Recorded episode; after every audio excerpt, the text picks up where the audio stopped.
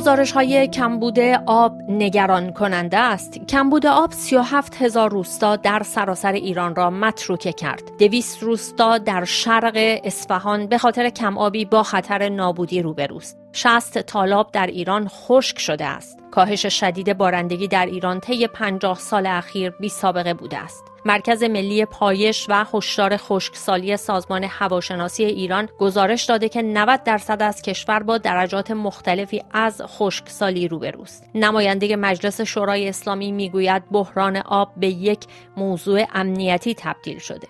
تمام استانهای ایران با درجات مختلفی از کم آبی روبروست.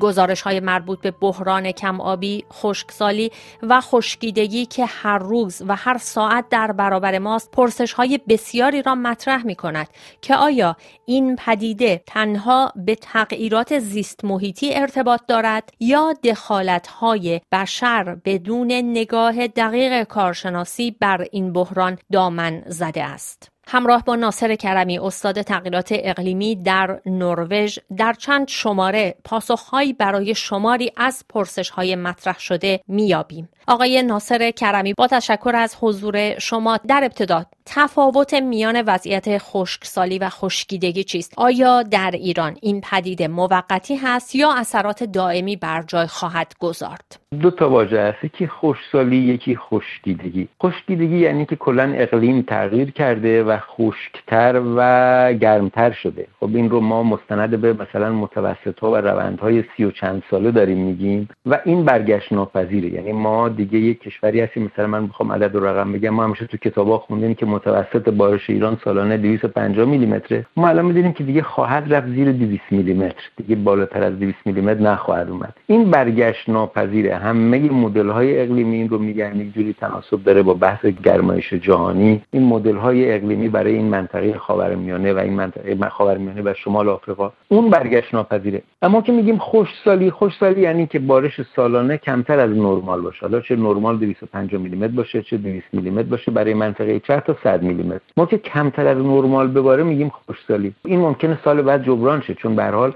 متوسط اقلیمی ترکیبی از ترسالی و خوشسالی یعنی یه سال ترسالی یه سال خوشسالی متوسط این دوتا میشه وضعیت نرمال. ما امسال خوشسالی داشتیم یعنی خیلی کمتر از بارش. تقریبا قبل از این بارش بهاره ما حدود 45 50 درصد کمتر از نرمال داشتیم. خوشبختانه بارش های بهاره خوب بود. این کاهش رو تبدیل کرده تقریبا 25 الی 30 درصد. این 25 الی 30 درصد بعید نیست سال دیگه جبران شه. یعنی سال دیگه ما ترسالی داشته باشیم یا دو سال دیگه جبران شه. این برگشت پذیره ولی اون وضعیت کلی خشکیدگی نه اون برگشت پذیر نخواهد بود. در مورد کمبود آب در ایران به ویژه حتی در ماهای زمستان هم ما اعتراضاتی رو در ایران شاهدش بودیم که نسبت به بحران آب انجام شد در بعضی از استانها از جمله استان اصفهان. اما یکی از مسائلی که به هنگام مطرح شدن اعتراضات در مورد بحران آب مطرح میشه مسئله سدسازی ها هستش. مدافعان محیط زیست در ایران با سدسازی هایی که در کشور انجام شده مخالفت می‌کنن اعتراض می‌کنن و اونها را سدسازی های بیرویه مینامند.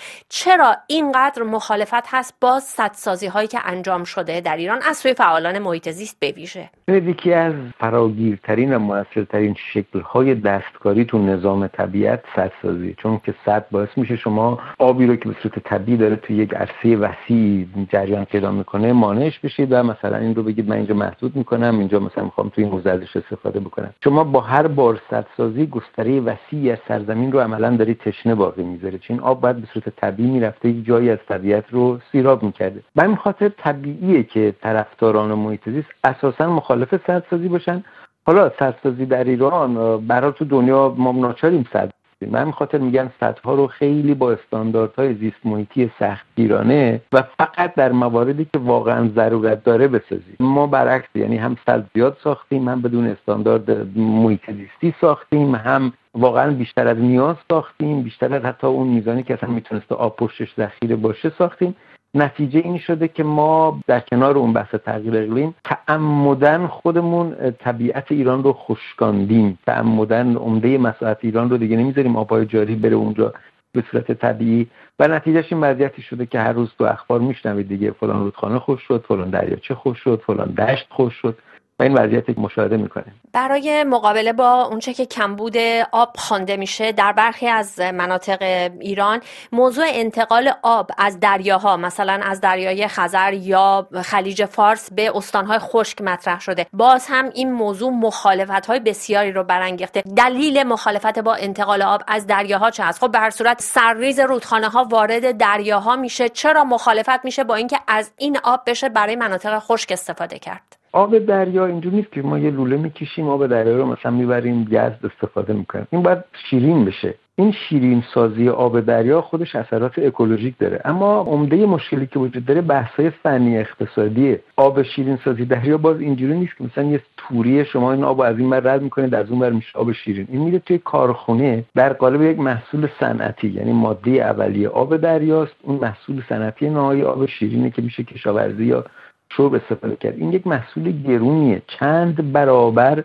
قیمتش گرونتر از آبیه که مثلا شما از طبیعت در معمول دارید به دست میارید. یک چنین آبی چنین محصول گرانی رو شما بیاید منتقل کنید از بعد صدها کیلومتر فاصله یعنی از نمی‌دونم دریای خزر به جنوب استان سمنان یا از خلیج فارس مثلا به جایی مثل یزد و کرمان و اینها این از نظر اقتصادی قطعا ناممکنه در حال حاضر برای ایران. چون با یه آب چنان گران قیمتی چیکار می‌خوان بکنن اصلا؟ این قدیم آب گرونه. و بعد از نظر تکنیکی اصلا همچین پروژه های خیلی غیر معمول هست توی دنیا واقعا. نمیگم ناممکنه ولی خب خیلی دشواره. و نکته بعد اینه چرا حالا خیلی این بحث واقعا بحث خطرناکیه؟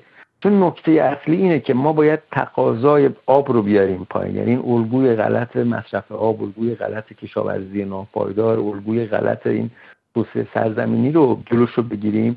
به جای اون میریم دنبال روش های این شکلی که راه حل نیست ولی عملا تو وضعیت موجود یک امید واهی میده که وضعیت موجود همچنان ادامه داشته باشه. بحران کمبود آب در ایران موضوع تازه نیست. در صده های طولانی ایرانیان با این مشکل زندگی کردند. البته با استفاده از روش هایی همچون مثلا حفر قنات ها آیا برگشت به این روش های بومی در مناطقی که از کمبود آب رنج می‌برند آیا امکان پذیر هست مشکل رو حل می‌کنه؟ قطعا به صورت محدود این روش ها خوبه. یعنی در یک جای میشه استفاده کرد. اینا روش های منطبق با اقلیم است منطبق با بارش هست. اما خب واقعیت اینه که اون روش ها مال یک زمانی بود که جمعیت ایران زیر سی میلیون بوده خیلی محدود و پراکنده بوده. نوع نیازش فرق می‌کرده. با اون روش ها نمیشه جمعیت 80 میلیونی کنونی با الگوی مصرف کنونی رو جواب داد. یعنی یک الگوی قابل تعمین به سراسر کشور نیست. یک صورت خیلی محدود در جای محدودی قطعا قابل تداوم است.